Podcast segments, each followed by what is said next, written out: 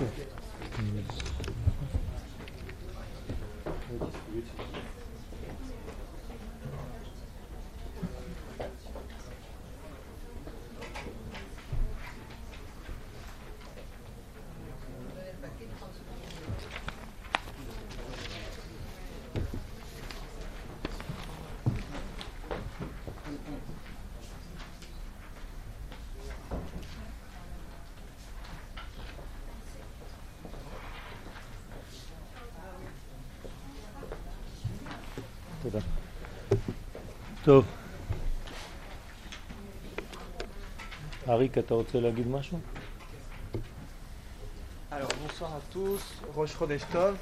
Euh, à la fin du, du cours, il y a deux jeunes garçons de, de Natania euh, qui vont mettre un petit stand ici avec euh, un, un t-shirt euh, qui est à la fois un, un titit. Euh, C'est-à-dire ils ont, ils ont assemblé les deux, ils ont mis un t-shirt avec, euh, avec des titiotes euh, au bout du, du t-shirt. Euh, des t-shirts qui ont été euh, qui ont eu un air cher par des par des grands rabbinim.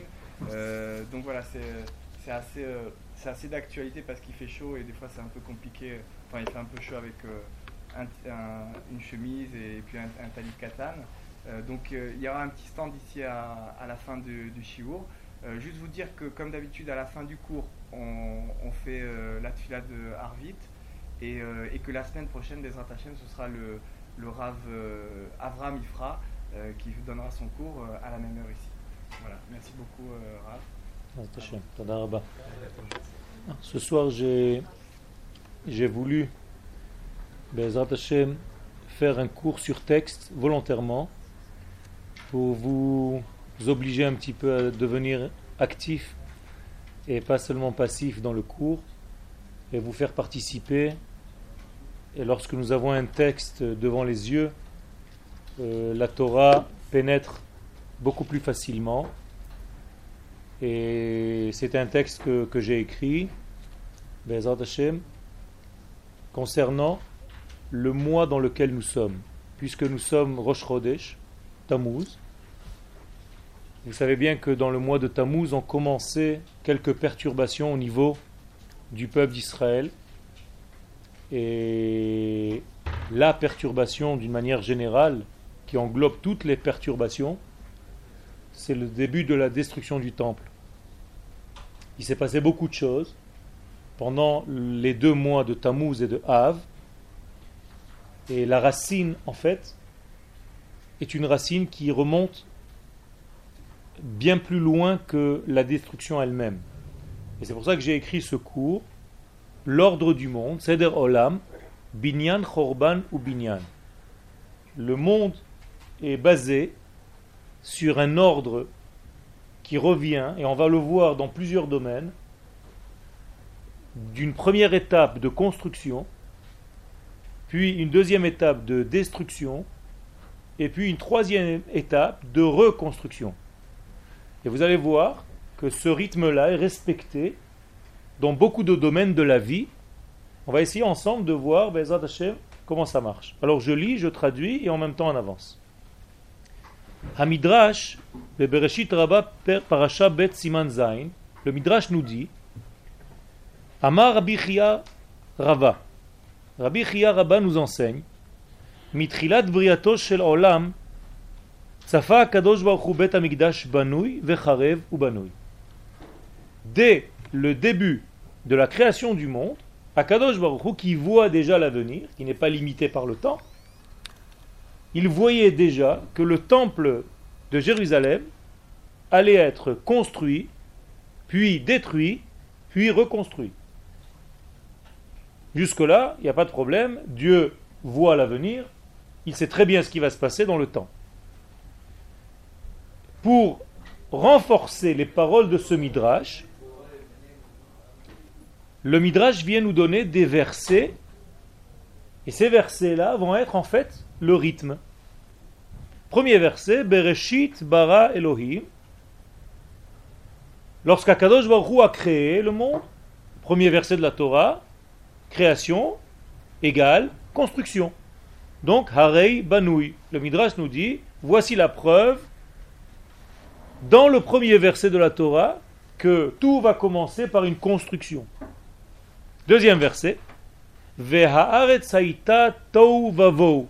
Et la terre était tohu bohu. Lorsqu'on entend tohu bohu, on entend destruction.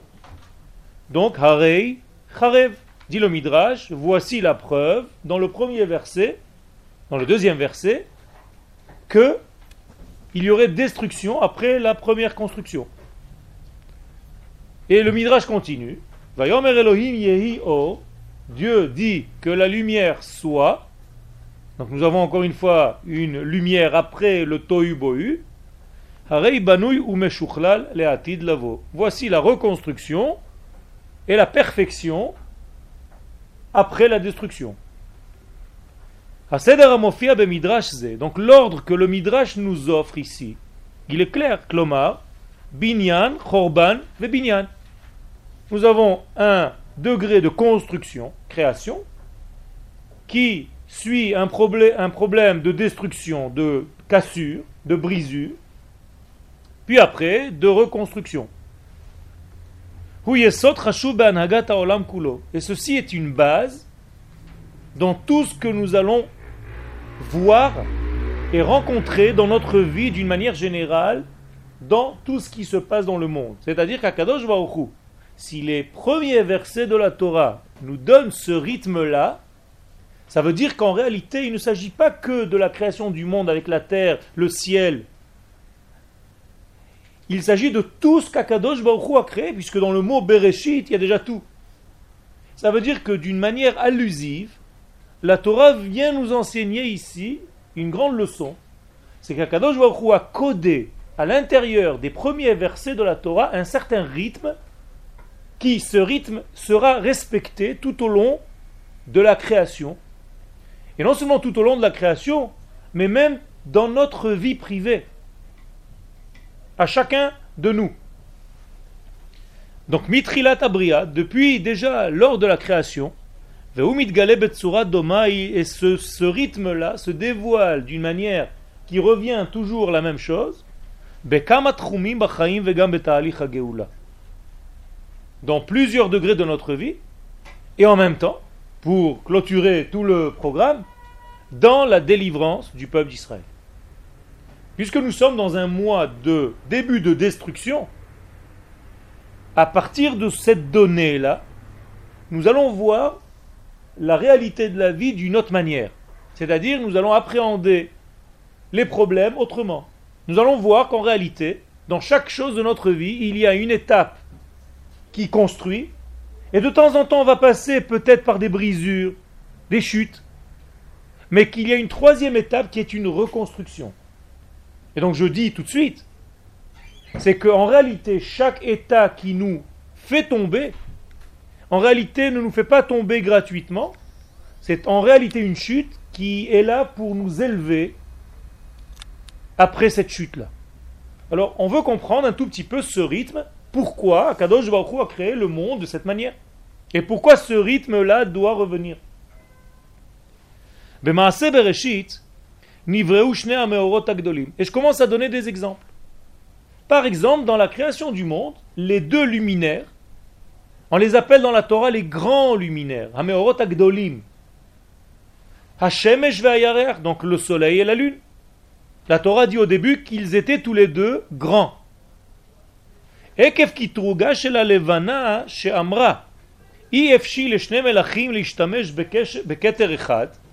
Mais la lune est venue se plaindre entre guillemets devant le Créateur en lui disant que ce n'est pas possible que deux astres et là la lune emploie un autre terme, que deux rois et une seule couronne. C'est-à-dire, entre guillemets, la lune vient se plaindre et dit c'est ou lui, le soleil, ou moi. דהיינו שחוזרים למצב הראשון, אבל לעתיד לבוא, אמר לה הקדוש ברוך הוא, mais הקדוש ברוך הוא dit à la lune, puisqu'elle se plaint, לכי מעטית עצמך, toi tu vas te diminuer. Donc à partir de ce moment-là, les deux luminaires ne sont plus les deux grands luminaires, il va rester le grand luminaire, le soleil, et le petit luminaire qui s'appelle la lune. Avalé atid lavo. Mais à la fin des temps, il est écrit Veaya or al-levana ke orachama que la lumière de la lune redeviendra comme la lumière du soleil. Autrement dit, il y a une remontée de la lune après sa chute. Donc on revient à l'étape première, des deux grands luminaires. Alors il y a ainsi un jeu. Au départ, on est à égalité. Il y a une certaine chute. Et puis on revient à cette égalité. Pourquoi? Uma shetiur briat haolam atril miyom echad, yom sheni, yom shlishi. La description de la création du monde, c'est premier jour, il fut un soir, il fut un matin, premier jour. Il fut un soir, il fut un matin, deuxième jour. Troisième jour, quatrième jour, et ainsi de suite. Je suis passé maintenant à un deuxième exemple. Lorsque Akadosh Baruch crée le monde, il commence par le premier jour, deuxième jour, jour 1, jour 2, jour 3. Mais la Med, qu'est-ce que ça vient nous enseigner? Qu'avant ce premier jour, il y avait quoi? Il y avait un jour qui n'était pas du compte. Autrement dit, on peut supposer que si Akadosh Baruch entre guillemets, a créé le dimanche, le lundi, le mardi, le mercredi, le vendredi, le jeudi, vendredi, puis après il y a eu un Shabbat, on peut supposer qu'avant ce premier jour de création, il y avait aussi un Shabbat. Et c'est pour ça qu'on commence la création par jour 1 et qu'on clôture par un Shabbat. Et comme dans notre vie, nous avons un Shabbat avant, nous avons six jours, puis un Shabbat après. La même chose ici. La Shelifnei, Ken, Hayamen Shabbat, il y avait une sorte de Shabbat avant le premier jour, jour 1 de la création chez Kadam Leotam Yemeichol, qui a précédé ces jours profanes. Ce premier Shabbat qui a précédé le monde, c'était en fait l'unité, l'unité parfaite. Dès que l'on commence à compter, jour 1, jour 2, jour 3, nous sommes en train de rentrer en fait dans les détails. Ce qui équivaut à dire qu'avant les détails, il y a d'abord le tout on sort du tout, et c'est ça la création, et on commence à rentrer dans les détails. Et une fois qu'on a fini de rentrer dans les détails, on réintègre le tout. Puisqu'à la fin des six jours, il y a encore un Shabbat. Moralité, nous avons un Shabbat avant, nous avons six jours de travail profane, puis un Shabbat après. Les Chachamim nous disent dans la Gemara d'une manière allusive aussi, il malay shamru Israël shtei Shabbatot miyad alim si Israël observait deux Shabbats, ils auraient été délivrés. Tout de suite. Sous-entendu, si on arrive à faire le lien entre le Shabbat d'avant, les six jours, et le Shabbat d'après, les six jours. À quelle différence il y a? Pourquoi me faire deux Shabbatot et entre les deux, six jours, ou dans ces six jours, en réalité, j'ai une capacité à me casser la figure Il vaut mieux rester dans la plénitude du Shabbat, on est bien d'accord לפני היציאה לעולם, לעולם הפירוט והפרטים, חז"ל מלמדים כי ששת ימי הבריאה מקבילים לששת אלפי השנים של קיום העולם. Et les sages nous expliquent dans la Gemara de Sanhedrin que les six jours de la création correspondent aux six mille ans qui est en réalité le temps limite pour l'existence de ce monde tel qu'on le connaît. Ça veut dire que ce monde-là, tel que nous le connaissons, nous sommes dans le sixième millénaire, donc dans le dernier millénaire, après, nous rentrons dans le Shabbat du temps. Ça veut dire que chaque jour de la création correspond à mille ans. Et c'est pour ça que David Amelech dans le Teilim nous dit Ki elef shanim be'enecha etmol ki Car mille ans à tes yeux, c'est un jour. C'est-à-dire pour nous, mille ans, c'est un jour pour Dieu.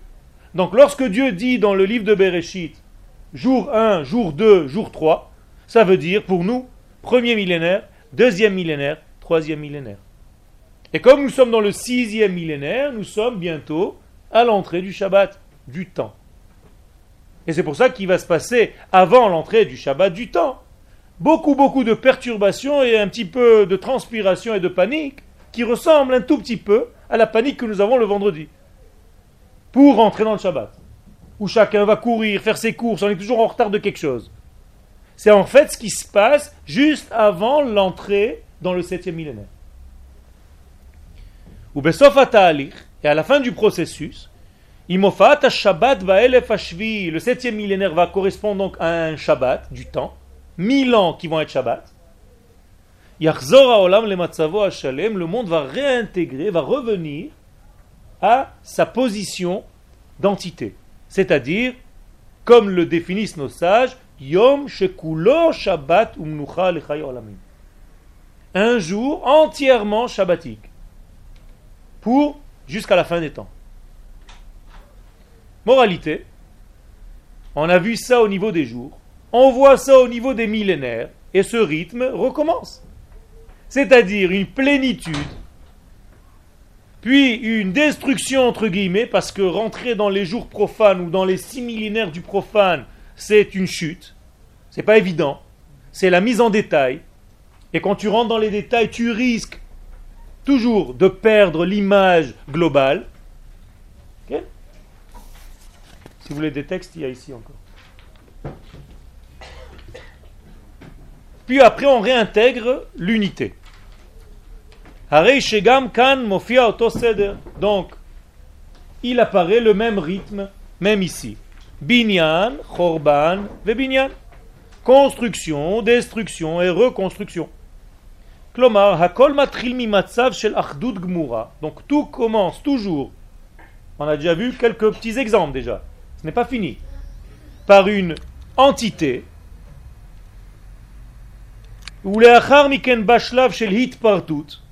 Après vient l'étape de la mise en détail.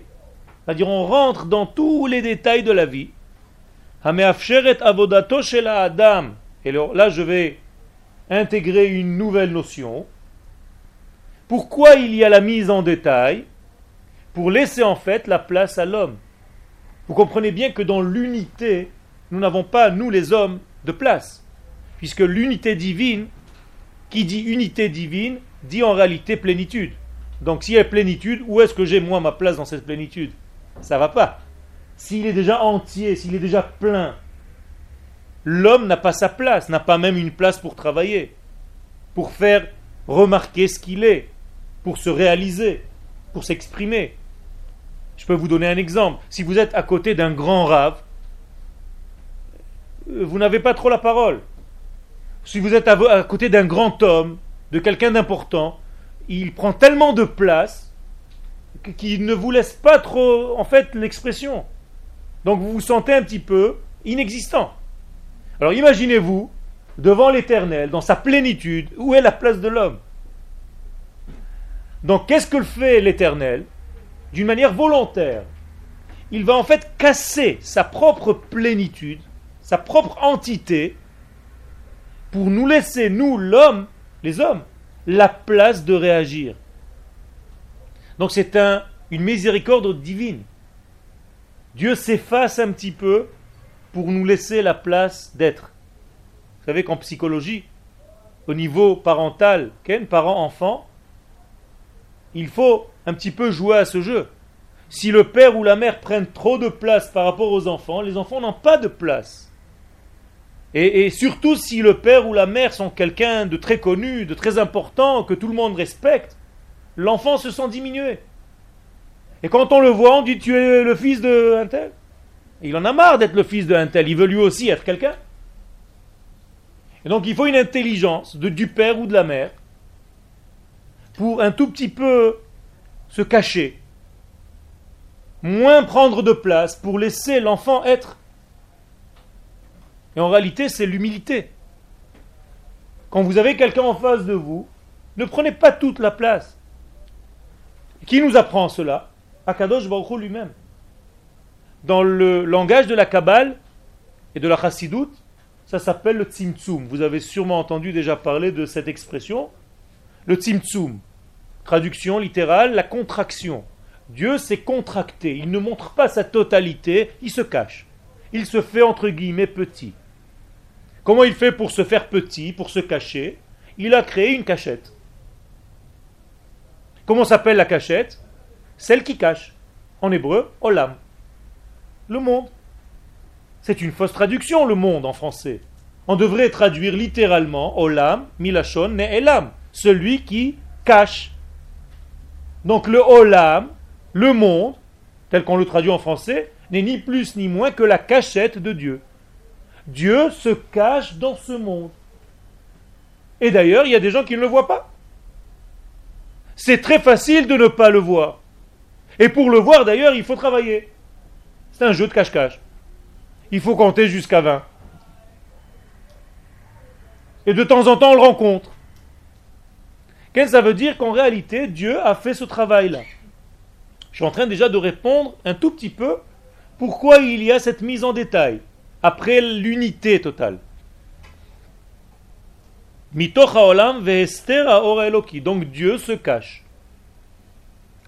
Mais après le processus, on ne va pas jouer éternellement à cache-cache. Quand j'étais petit, on jouait à cache-cache. On se cachait tellement bien que le jeu se terminait, on ne savait même pas qu'il était déjà fini. On rentrait à la maison, il n'y avait plus rien. Il y a un moment donné où le jeu s'arrête. Donc Dieu, à la fin du jeu, va réapparaître. Donc une fois que la place a été donnée à l'homme, combien de temps? 6000 ans. L'éternité réapparaît. Donc moralité, l'éternité commence, il y a 6000 ans d'expression humaine et retour à l'éternité. Réapparition de l'éternité. Entre-temps, il y a une possibilité de découvrir cette éternité par le travail de l'homme. Mais c'est un travail difficile. Chez l'homme, ce rythme est respecté aussi. Binyan, Chorban, Binyan. Construction, destruction et reconstruction. Il est écrit dans la Gemara de Nida, à la page 30.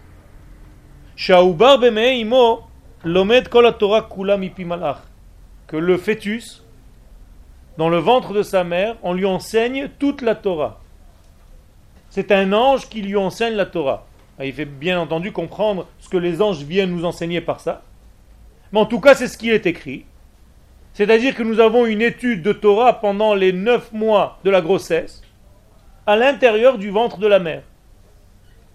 Et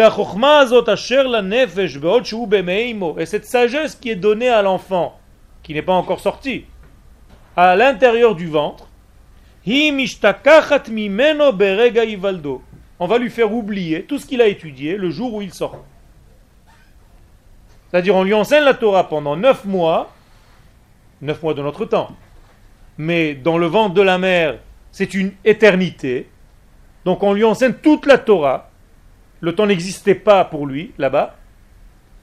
Au moment où il sort du ventre, le jour de l'accouchement, on dit dans la Gemara que un autre ange vient et le frappe pour lui faire oublier toute la Torah qu'il a appris dans le ventre.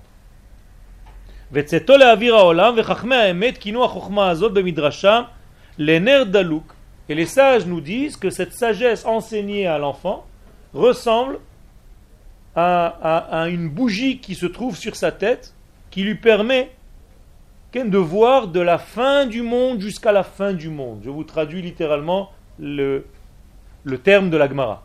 C'est-à-dire une capacité à l'enfant de voir les causes et les effets.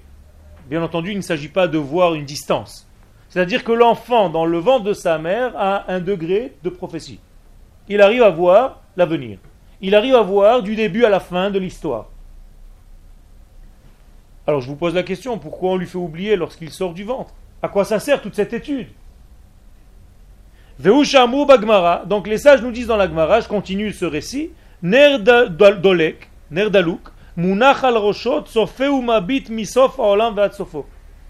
Il y a une lumière qui lui permet de voir, une sagesse en fait, qui lui permet de voir de la fin du monde à la fin du monde. Mais dès qu'il sort, au moment de l'accouchement, un ange vient, le frappe sur la bouche, ou mimeno kol il lui fait oublier toute cette Torah comme il est dit, la petach chatat rovetz. Dès que tu es sorti, la petach, à l'ouverture, chatat rovetz, le mal t'attend. Il va te sauter dessus. C'est-à-dire qu'en réalité, le petit bébé Dès qu'il sort du ventre de sa mère, il est dans une nouvelle réalité où le mal lui saute dessus. Qu'est-ce que c'est le mal? L'oubli. L'oubli de, en réalité, la réalité. L'oubli de la vérité absolue. Il rentre dans un monde de détails. Il est plongé maintenant dans les détails. Il risque donc d'oublier. Donc là, ici, on revient au même rythme de construction, de destruction et de reconstruction. Où est la reconstruction? Et toute la vie de l'enfant. C'est-à-dire que pendant toutes ces années, de l'enfant jusqu'à l'adolescent, jusqu'à ce qu'il devienne adulte, qu'est-ce qu'il va essayer de faire cet enfant? De récupérer, d'une manière ou d'autre, la Torah qu'il a déjà reçue dans le ventre. Et c'est en réalité pour cela que nous étudions la Torah. Mais en réalité, on n'étudie rien de nouveau dans la Torah. On ne fait que répéter. Nous n'avons qu'une répétition de ce que nous avons déjà appris. Alors encore une fois, ce n'est pas compréhensible. Pourquoi tout ça? Donc au moment où l'enfant va grandir, se développer, il va rencontrer beaucoup de crises dans sa vie. Il va construire lui-même, il va se construire. Il va construire sa Torah. Vetmaasav, il va construire ses actes. Umetaken midotav, il va arranger ses vertus. Kol zot binyan hashalem, lelo abusha shel kabbalat chinam. Et tout ça pour ne pas recevoir gratuitement les choses. Et là aussi, je vous ai déjà donné une réponse. J'avance en donnant quelques réponses. C'est-à-dire, nous avons déjà une clé. Pourquoi enseigner la Torah dans le ventre de la mère pour ensuite la faire oublier Tout simplement parce que l'enseignement qui est donné dans le ventre de la mère est un enseignement qui est reçu gratuitement. Ne demande pas à l'enfant de faire un effort. C'est une raison aussi pour laquelle je vous ai distribué des feuilles. Pour suivre en même temps. Ça veut dire quoi? Ça veut dire que la Torah que nous recevons gratuitement, sans effort de notre part, n'est pas une Torah qui reste. Si vous ne participez pas à l'élaboration de votre vie, les choses ne restent pas. Un des rabbinim que je connaissais, qui a quitté ce monde, disait qu'il n'était pas un rave qui donnait des brachot aux gens. Il refusait de donner des bénédictions. Il dit si vous avez envie de bénédictions, allez chez d'autres rabbinim. Moi, je ne donne pas des bénédictions, je donne des conseils. Parce que quand je te donne une bénédiction, je te paralyse. Tu as l'impression que l'aide va venir de l'extérieur et toi tu ne fais rien pour t'aider toi-même. Donc je vais te donner un conseil et pour moi c'est ça la bénédiction. C'est-à-dire que toi tu vas élaborer ta propre vie. Je te force à construire ta propre vie et ne pas attendre des solutions qui viennent du dehors. Et si cet enfant grandit et qu'il a le mérite. Et là, je donne encore une autre réponse. C'est que la Torah qui va être atteinte, la Torah qu'il aura atteinte durant sa vie, est beaucoup plus haute, beaucoup plus grande, beaucoup plus construite que la Torah qu'il aura reçue dans le ventre. Pourquoi? Tout simplement parce que le rythme que nous sommes en train de répéter depuis tout à l'heure, de construction, destruction et construction, c'est pas pour revenir au même degré de construction du départ. À savoir que la construction du départ est beaucoup plus basse que la construction deuxième. C'est-à-dire qu'il y a construction, il y a destruction, mais la deuxième construction va être beaucoup plus haute que la première. Tout simplement parce qu'il y a une participation de l'homme. La lune va être plus grande que le. Ah, il y a fait. Il y a fait mode. Ça veut dire que le travail, et c'est ce qui a marqué dans le verset, c'est pas que la lune va être plus grande que le soleil, elle sera plus grande que le soleil de maintenant. Comme il est écrit, et j'ai pas suivi le verset, or alvana et qu'est-ce qui est écrit après? Veorachama c'est-à-dire que même la lumière du soleil d'aujourd'hui sera 49 fois plus forte. Donc la lune ne viendra pas au degré du soleil d'aujourd'hui. On n'a rien gagné. On a déjà tout. On a perdu, on revient vers ce tout. Qu'est-ce que j'ai gagné? Elle aura atteint un degré multiplié. On commence déjà à avoir une ligne de conduite. Pourquoi Akadosh Baruch a créé ce monde avec ce rythme-là? De détruire quelque chose d'entier pour ensuite le reconstruire. La même chose quand on plante un arbre. Qu'est-ce qu'il se passe? Au début, on laboure la terre. Et on va planter la graine. Alors d'après vous, qu'est-ce qui se passe? La graine devrait pousser Pas du tout. La graine commence par un processus de pourrissement. Elle va se décomposer totalement. Et celui qui n'a pas de patience, non seulement il ne voit pas l'arbre pousser, mais même la graine qu'il a plantée a disparu. Et donc tu ne comprends rien. Ou bien comme au lieu d'un dévoilement immédiat, la semence est en train de se décomposer dans la terre. Et après un long processus, beaucoup de patience, il y a une reconstruction où il commence à pousser. Mais c'est exactement l'équivalence de la résurrection des morts. Vous voyez donc qu'il y a une suite logique, et dans tous les domaines de la vie, bien entendu, je n'ai pas amené tous les exemples, mais on est en train quand même de toucher quelques points dans beaucoup de domaines qui respectent ce rythme-là. On revient vers l'homme. Lorsque Dieu a créé l'homme, il est dit sur sa création, Zachar bara otam vaikra Adam il les a créés mâles et femelles. Et il les a appelés comment? Adam. Les deux ensemble. Ça veut dire que lorsque vous dites à quelqu'un Adam, ça sous-entend mâle et femelle.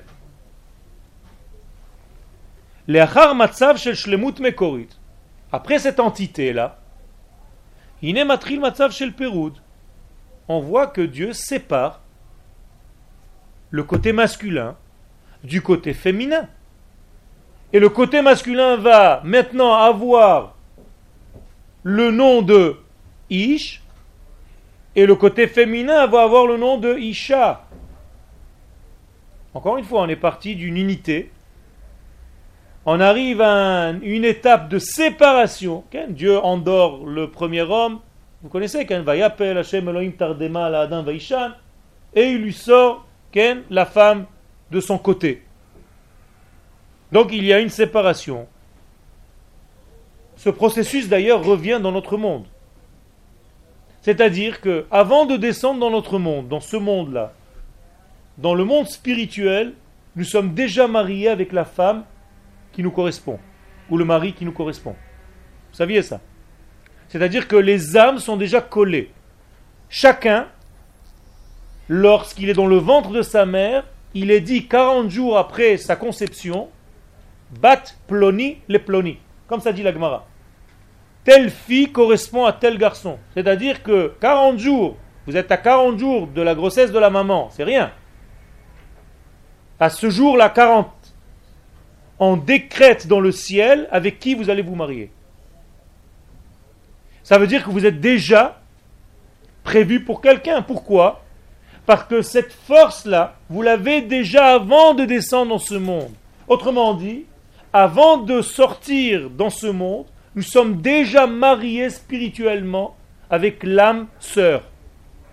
Et mon épouse et moi, nous étions un dans le ciel. Mais ce qui se passe, c'est dans le rythme que nous sommes en train de développer dans ce chiot, c'est que dès que nous descendons tous les deux, on va se séparer. Moi, je vais naître, même au niveau du temps, séparément d'elle, d'une ventre, d'un ventre d'une maman, différente d'un autre ventre, d'une autre maman. Il va falloir beaucoup de bonté divine et de recherche de ma part et de sa part pour que nous nous retrouvions. Pas facile. C'est-à-dire qu'en réalité, la femme que j'ai épousée dans ce monde, était ma femme déjà au niveau initial dans les âmes. Et c'est comme si j'ai recherché quelque chose que j'ai perdu. D'ailleurs, les sages nous disent comme ça l'angmara. Keilu mechapes avedato. Il cherche la moitié qu'il a perdue. Vous savez que dans la Gemara, il y a un jeu au niveau du rythme des Gmarot. Dans la Gemara qui parle des divorces et dans la Gemara qui parle du mariage. Comment s'appelle la Gemara qui parle des divorces? Gitin, comme le get. Comment s'appelle la Gemara qui parle des mariages? Kiddushin. D'après vous, qui est avant qui? Gitin ou Kiddushin? Kiddushin Eh bien non. Les sages nous disent que Gitin vient avant. Pourquoi? Parce qu'avant de se marier, il y avait déjà un divorce. Nous étions unis dans le monde d'en haut et nous avons divorcé dans le monde d'en haut pour nous remarier dans le monde d'en bas. Et donc les sages ont suivi ce rythme. Et pas comme disent les mauvaises langues, c'est pour prévenir et déjà prévoir le divorce avant le mariage. Mais au niveau profond, il s'agit là d'un ordre bien bien précis. C'est extraordinaire. Alors regardez dans le texte. Slicha. Et qu'est-ce que c'est un divorce Alors expliquez-moi ce que c'est un divorce. Vous savez combien de gens cherchent des femmes et des hommes et ils ne le trouvent jamais C'est ce que je vous pose la question. Il y a des gens qui quittent ce monde sans avoir trouvé leur moitié. C'est un divorce. C'est mamache un divorce. C'est une coupure tellement grande qu'on a oublié. Qu'on ne sait même plus à quoi elle ressemble. Ou à quoi il ressemble. C'est pas évident. Et de temps en temps, quand on se retrouve, on se dit tiens, c'est toi. J'ai l'impression que c'est toi. J'ai l'impression de reconnaître quelque chose. C'est pas évident. Ça s'appelle un divorce.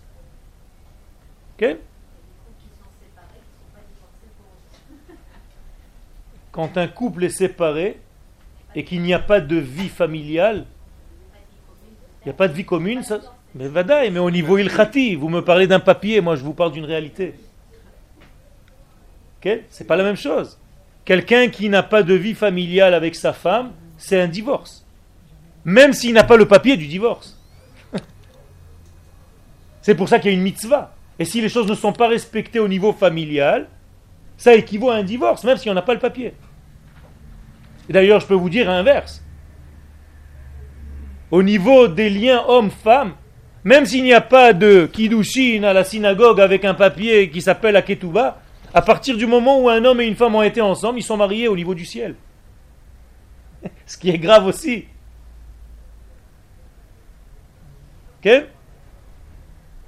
La halakha ne doit pas nous obscurcir la réalité du divin. Donc s'il y a le mérite dans ce monde, après un long cheminement de recherche, après la partie perdue, ils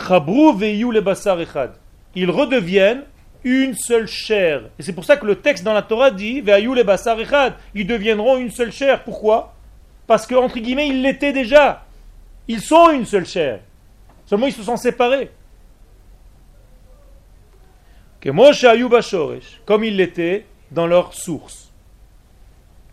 Veusod Sheva Brachot. Et d'ailleurs, c'est pour ça que nous faisons sept bénédictions lorsqu'un homme et une femme se marient. Pourquoi? Nous disent les kabbalistes, ce sont sept points de colle pour recoller la brisure entre ce couple-là chaque bénédiction va être un point de colle très forte. Et c'est pour ça que les Brachot sont très importants. Et il y en a 7 multipliés par 7, c'est-à-dire 49. Ça veut dire qu'on va se coller de 49 points de colle, ce qui veut dire dans un monde plus profond que je ne vais pas rentrer maintenant, que nous sommes reliés jusqu'au Lamaba. Et d'ailleurs, la choupa peut s'écrire en hébreu chof. Vous savez ce que c'est chof Vous habitez au bord de la plage.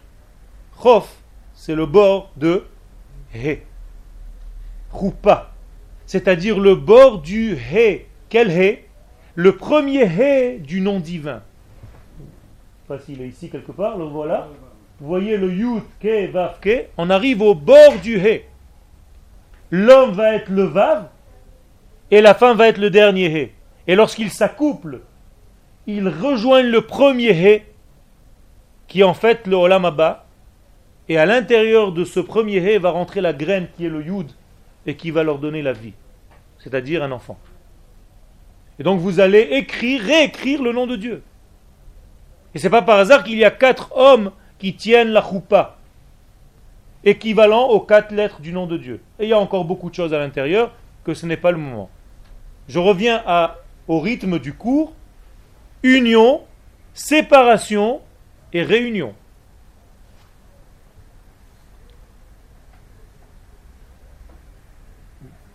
Nous sommes dans la partie haute à gauche. Puisque tout ce qui se passe ici, dans notre monde réel, entre guillemets, parce qu'en réalité le monde réel n'est pas celui qu'on croit. Qu'est-ce qui est réel dans cette table? La matière ou l'énergie?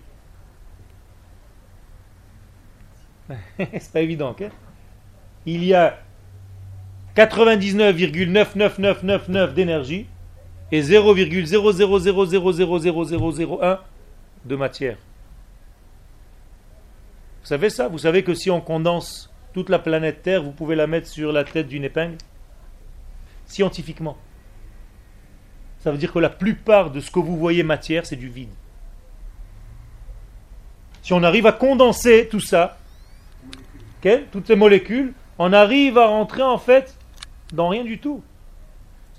Si vous arriviez à vous faire très petit, vous arriveriez, en français j'ai du mal, à passer entre les molécules, puisqu'il y a une distance énorme entre chacune d'entre elles, des kilomètres. Seulement comme nous sommes grands, on a l'impression que non. Mais si on se fait très petit, on peut traverser la matière.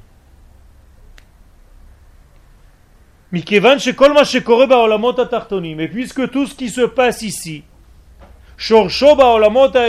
sa racine est dans le monde caché, justement, dans le monde de l'âme, qu'on appelle le monde supérieur.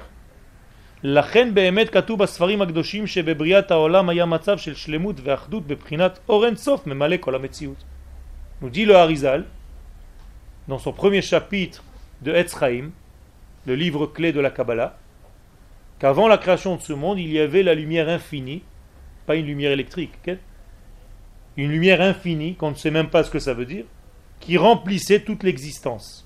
Ça aussi, on ne sait pas ce que ça veut dire. Mais le Harizal veut nous dire, avec des mots un petit peu compliqués, qu'il n'y avait pas de manque, il y avait une entité parfaite, une plénitude.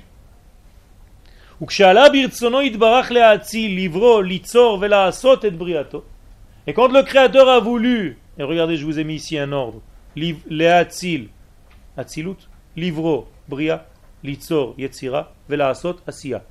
Quand Dieu a voulu passer par toutes les étapes de la création, le monde de l'émanation, le monde de la création, le monde du façonnage et le monde de l'action, il s'est entre guillemets contracté. On en a parlé un tout petit peu tout à l'heure. C'est-à-dire qu'il a écarté, caché sa lumière.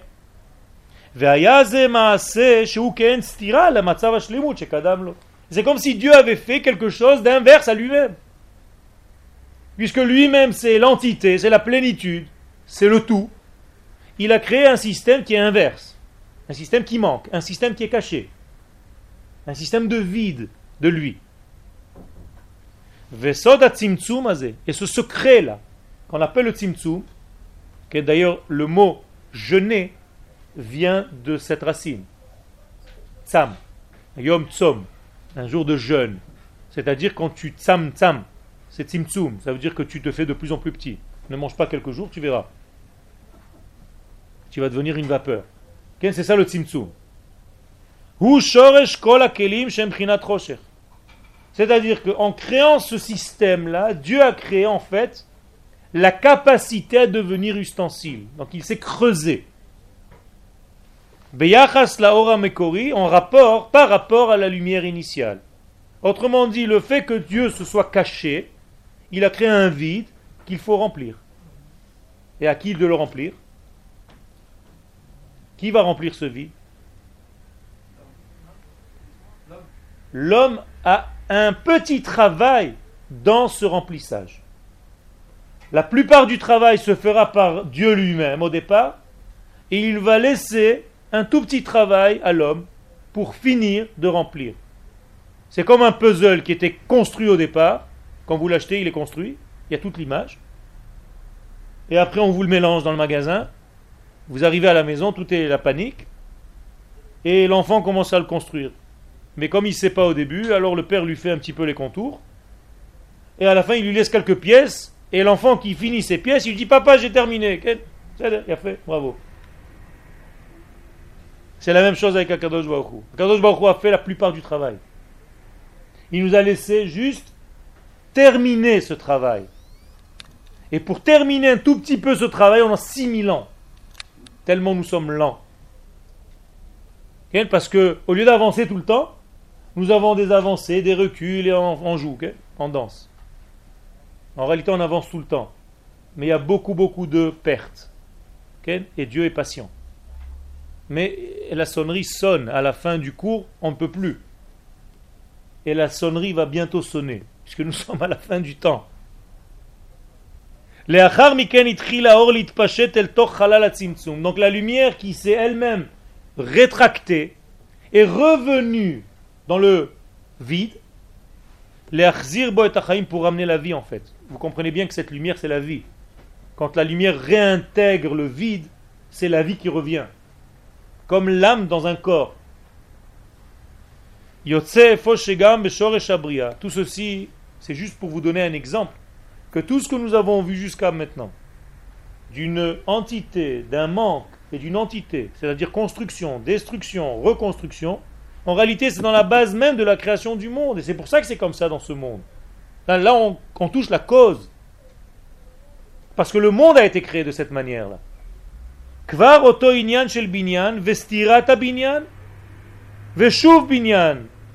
Donc nous avons une construction, une destruction, une reconstruction. Ou comme disent nos sages.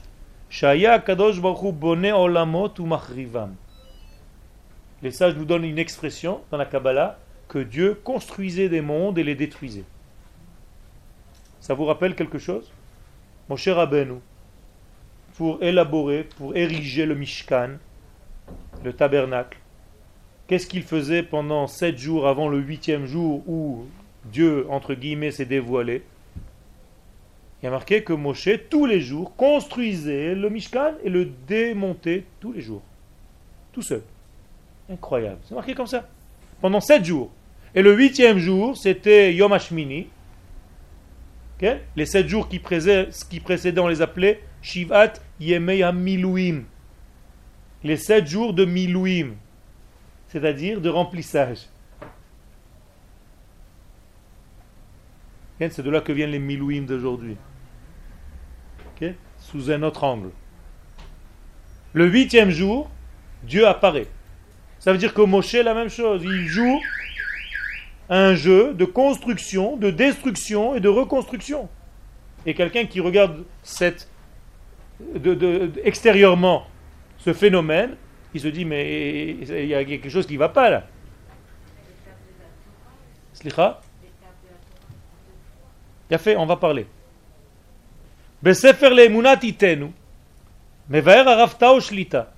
Dans un livre de Torah actuelle du Rav Tao, du Rosh Yeshiva de Haramor à Jérusalem, il est écrit Dugmatit patruto chez la parpar. Il amène l'évolution de la, création d'un papillon, qui est donné d'ailleurs chez le Rav Kook.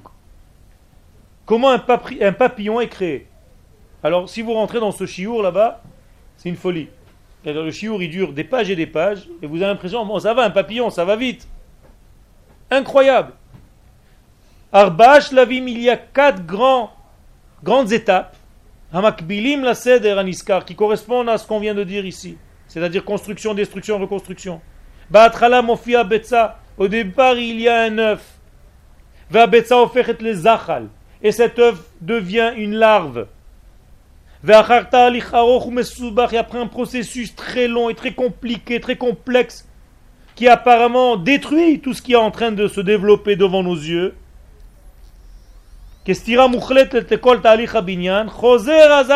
On a une réapparition de cette larve qui elle-même va se manger de l'intérieur et va disparaître encore et va réapparaître. Incroyable. Venia le golem, il devient un genre de, de je sais pas comment on dit golem en français. Hein? une masse inerte. Une masse inerte, qui ne bouge pas. ורק בסופו של דבר, דרך מהפכים וספקות אין ספור עבור המתבונן מבחוץ, quelqu'un qui regarde l'évolution de ce papillon, il se dit Dieu s'est trompé là. Il y a quelque chose qui ne va pas. Seulement à la fin du processus, Ken Midgale à Parpara dit nous apparaît un papillon qui est magnifique et qui va durer deux jours. C'est quoi ce truc-là?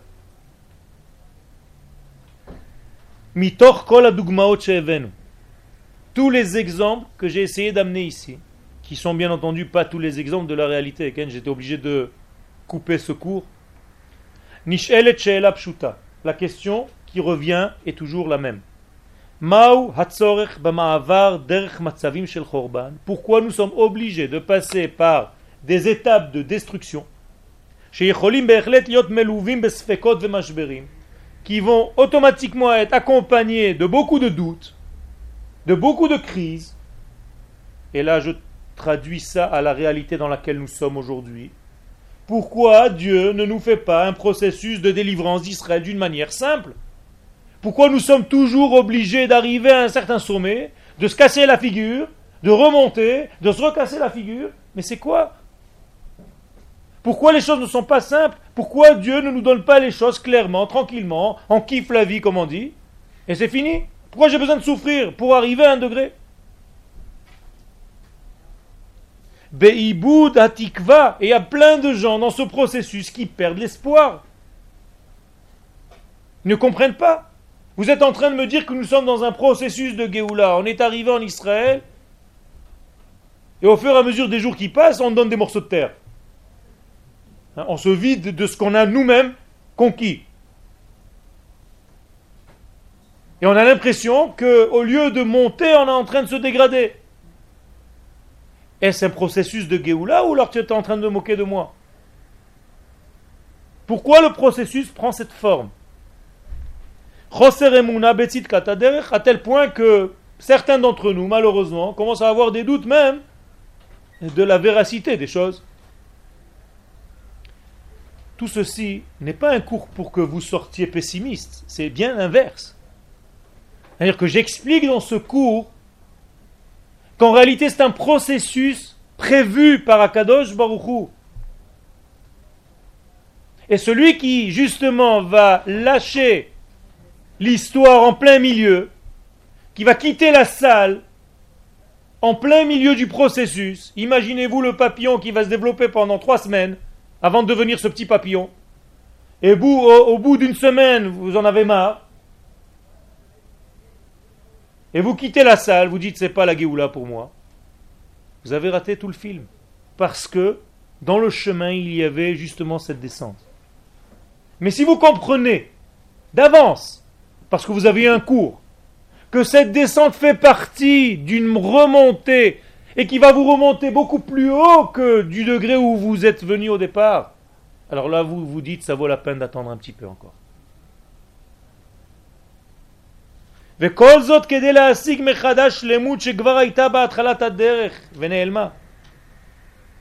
J'avais déjà cette plénitude, pourquoi tu me fais revenir à cette plénitude?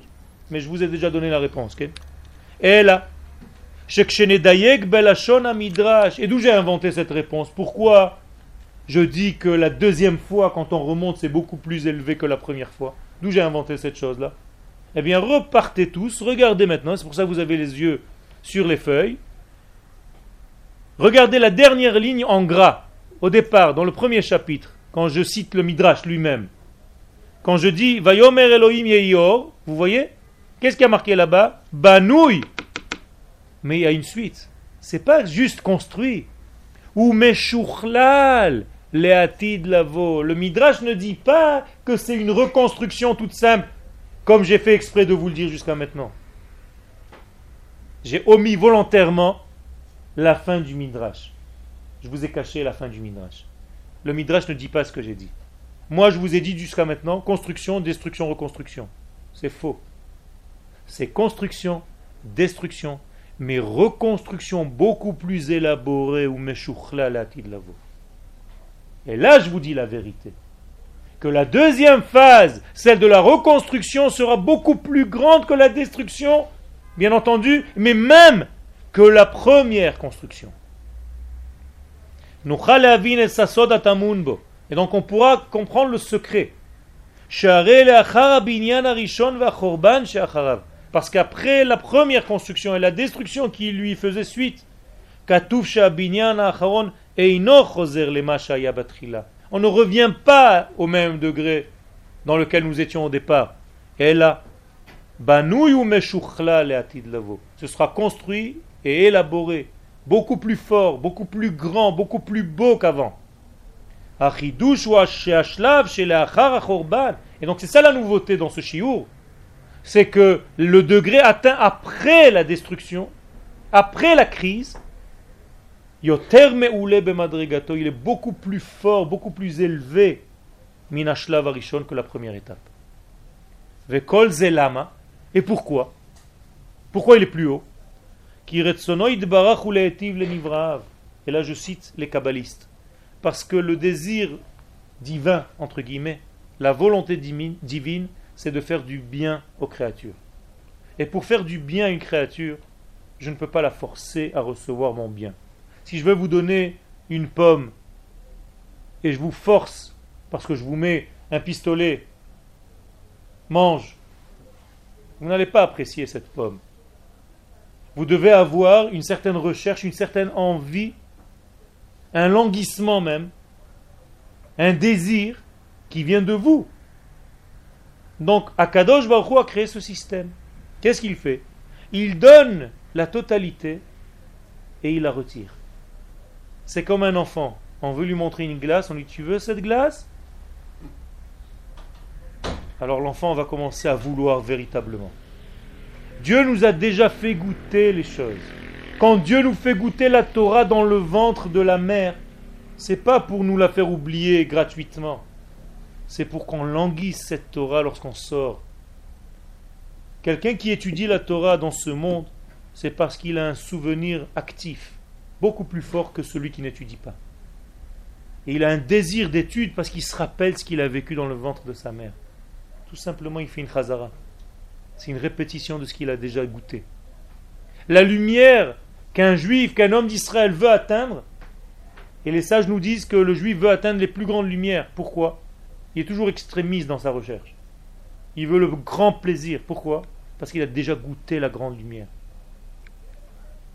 Quand Akadosh Baruch veut faire du bien à quelqu'un, il va nous donner le choix, le libre choix. Tant que nous n'avons pas le libre choix et que les choses sont forcées, ce n'est pas du bien.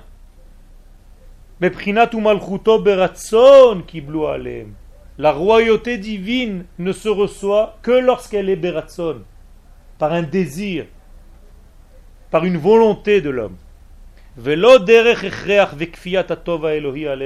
Dieu ne vient pas avec des mitraillettes nous forcer et nous massacrer comme un Dieu extérieur qui vient nous appuyer sur la tête, recevez ma Torah.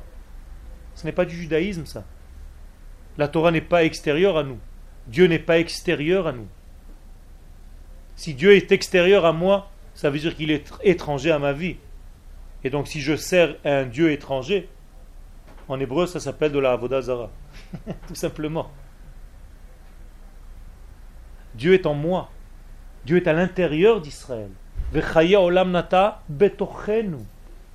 Ça veut dire que les mitzvot et la Torah que je fais ne sont pas extérieurs sur ma tête. Elles sont de l'intérieur vers l'extérieur. Ça change tout. Seulement de cette manière-là. On peut parler d'une réception complète, parfaite, une vraie réception. Ou et c'est pour ça que la fin du pasuk, c'est Dieu a vu que la lumière était bonne. C'est-à-dire que nous l'avons accepté. Hachayat connaît bad yakar venadir. Un couturier achète un tissu très cher, très rare. Ou est avodato, et quand il commence son travail, ou gozer il commence à le découper. Mishemit mi celui qui ne connaît pas la couture et qui voit ce couturier avec un œil extérieur, il se dit celui-là il est fou. Il avait un tissu magnifique, il est en train de le découper. Mais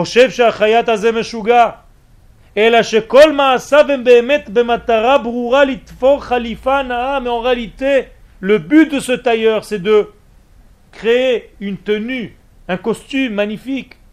Et pour ça, il faut passer par une étape de coupure. C'est comme ça que l'on construit. Il y a des destructions qui sont en réalité partie intégrante de la construction. Et nous terminons en arrivant dans notre vie à nous. Celui qui n'arrive pas à voir l'image globale de la réalité dans laquelle nous sommes, et surtout en Israël.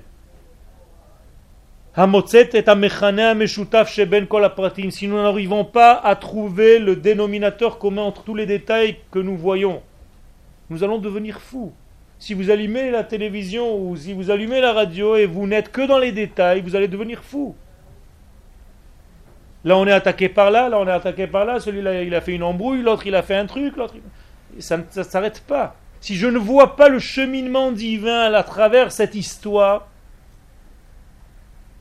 si les détails me font perdre l'image globale, si les petits bouts du puzzle me font perdre l'image du puzzle, je vais jamais arriver. Et des gens comme ça tombent, tombent dans le monde de la séparation. Dans la Kabbalah, ça s'appelle le monde des clipotes, le monde des écorces. Parce qu'ils ne voient les choses que dans les écorces. Les matzav shel dikaon Et vous avez des gens dépressifs à cause de ça. C'est pour ça que l'étude importante dans la vie, c'est d'étudier les choses d'abord dans leur totalité, après seulement rentrer dans les détails, puis retrouver la totalité. Qui nous a donné cet ordre-là Tous les matins, nous le disons dans la tfila, Rabbi Ishmael Omer, Bishlosh Esre Midot Torah Nidreshet, Klal ou Prat ou Klal. D'abord, étudie l'idée globale de l'étude dans laquelle tu es. Après, tu rentreras dans les détails, c'est important. Pourquoi? Parce que tu es venu du tout. Tu n'as pas commencé par les détails. Et en plus, le plus important, c'est que tu ne restes pas à la fin dans les détails, tu reviens au tout. C'est-à-dire que tu es entouré entre deux tout. Comme Binyan, Chorban et Binyan. C'est exactement le rythme. Beyom Rosh Hashanah, le jour de Rosh Hashanah, nous avons exactement tout ça. Qu'est-ce que c'est Rosh Hashanah, la racine de l'année? Donc Akadosh Baruch va nous donner tout ce que je viens de vous dire, en allusion, dans quoi? Dans le son du chauffard. Qu'est-ce qu'on fait dans le chauffard? Tkia, Shvarim, Troa, Tkia. C'est-à-dire, Tkia, c'est quoi? Un son parfait qui ne bouge pas. C'est-à-dire l'éternité. Par quoi on termine le chauffard? Par le même son. Mais au milieu, il y a toutes les brisures. La panique. C'est exactement pareil. Le son du chauffard vient nous donner le rythme de la vie. Nous avons une totalité au départ, une totalité à la fin, et au milieu, nous avons toute la panique et les brisures et tout ce que vous voulez, mais il faut marcher. Il faut avancer. On n'a pas le droit, je saute un petit peu le texte pour terminer le cours oralement, sans, le texte, on n'a pas le droit de tomber, de sombrer au milieu des shvarim. Comment ça s'appelle en hébreu? Shvarim, c'est-à-dire les crises, les brisures. On n'a pas le droit de s'arrêter là-bas. Il n'y a aucune a du chauffard qui s'arrête là-bas. C'est interdit. Celui qui s'arrête au milieu, il est foutu. Celui qui s'arrête de marcher, il est foutu. Nous sommes obligés de continuer à marcher. C'est un optimisme juif. Personne ne peut nous arrêter. Il y a une chanson en hébreu. Et Azot. C'est une mélodie qui vous tape sur le système, on ne peut pas l'arrêter. Mais c'est exactement ça. Nous sommes têtus. Ram Oref. Nous avons la nuque dure. Pourquoi? Parce que nous devons marcher, avancer. Et même si nous avons des brisures au milieu, c'est pas grave. Vous savez comment s'appelle la chaise, le lit sur lequel la femme enceinte est assise en hébreu? Mashber. C'est incroyable. Aïcha Yoshevet la mashber. La femme est assise sur la crise. Et si vous l'écoutez, elle veut rentrer à la maison. Je veux plus accoucher, laissez-moi tranquille. Qu'est-ce que tu veux accoucher? Obligé, c'est fini. Dans l'Aftara de cette semaine, on a lu exactement pareil. Dieu se compare lui-même à une femme enceinte et il dit Est-ce que vous avez déjà vu une femme enceinte qui, au bout de sa grossesse, dit Non, je veux arrêter tout le processus, c'est fini Elle est obligée de sortir le bébé. Moi aussi, ce bébé va sortir. Autrement dit, la Géoula, le Mashiach. Je ne vais pas arrêter au milieu du processus. Donc suivez-moi. Ne me lâchez pas au milieu de la route, du chemin. Ayez confiance, à la fin c'est le plus dur. Chaque jour c'est comme un an. Parce qu'on ne voit plus la fin. Mais c'est comme ça que ça marche. Maintenant vous l'avez sur le cours. C'est plus facile à accepter que de ne pas comprendre la réalité. Sheva Ipol Tzadik Vekam. Les tzadikim tombent sept fois dans ce monde. Mais ils se relèvent. Un jour, un prof est rentré dans une classe de voyous. Et le pauvre, il s'est cassé la figure à l'entrée de la classe. Et tous les élèves ont commencé à lui balancer des papillons et des machins et des bouts de papier et se moquer de lui. il s'est levé, il leur a dit première leçon. On a le droit de tomber, mais il faut savoir se relever. Et celui qui tombe, c'est un sadique. Mais il se relève. Il ne reste pas dans sa chute le prophète nous dit Gadol habaita acharon minarishon. Le dernier temple sera beaucoup plus grand que le premier. Quand Akadosh Baruch nous a donné des premières tables de la loi, elles se sont cassées. Où est-ce qu'il les a mises? À la poubelle? Pas du tout. Elles sont dans la même boîte où sont les deuxièmes tables. À quoi ça sert de garder des brisures de tables pour nous donner la leçon de notre vie. C'est que même les brisures que tu as eues dans ta vie font partie de ta construction.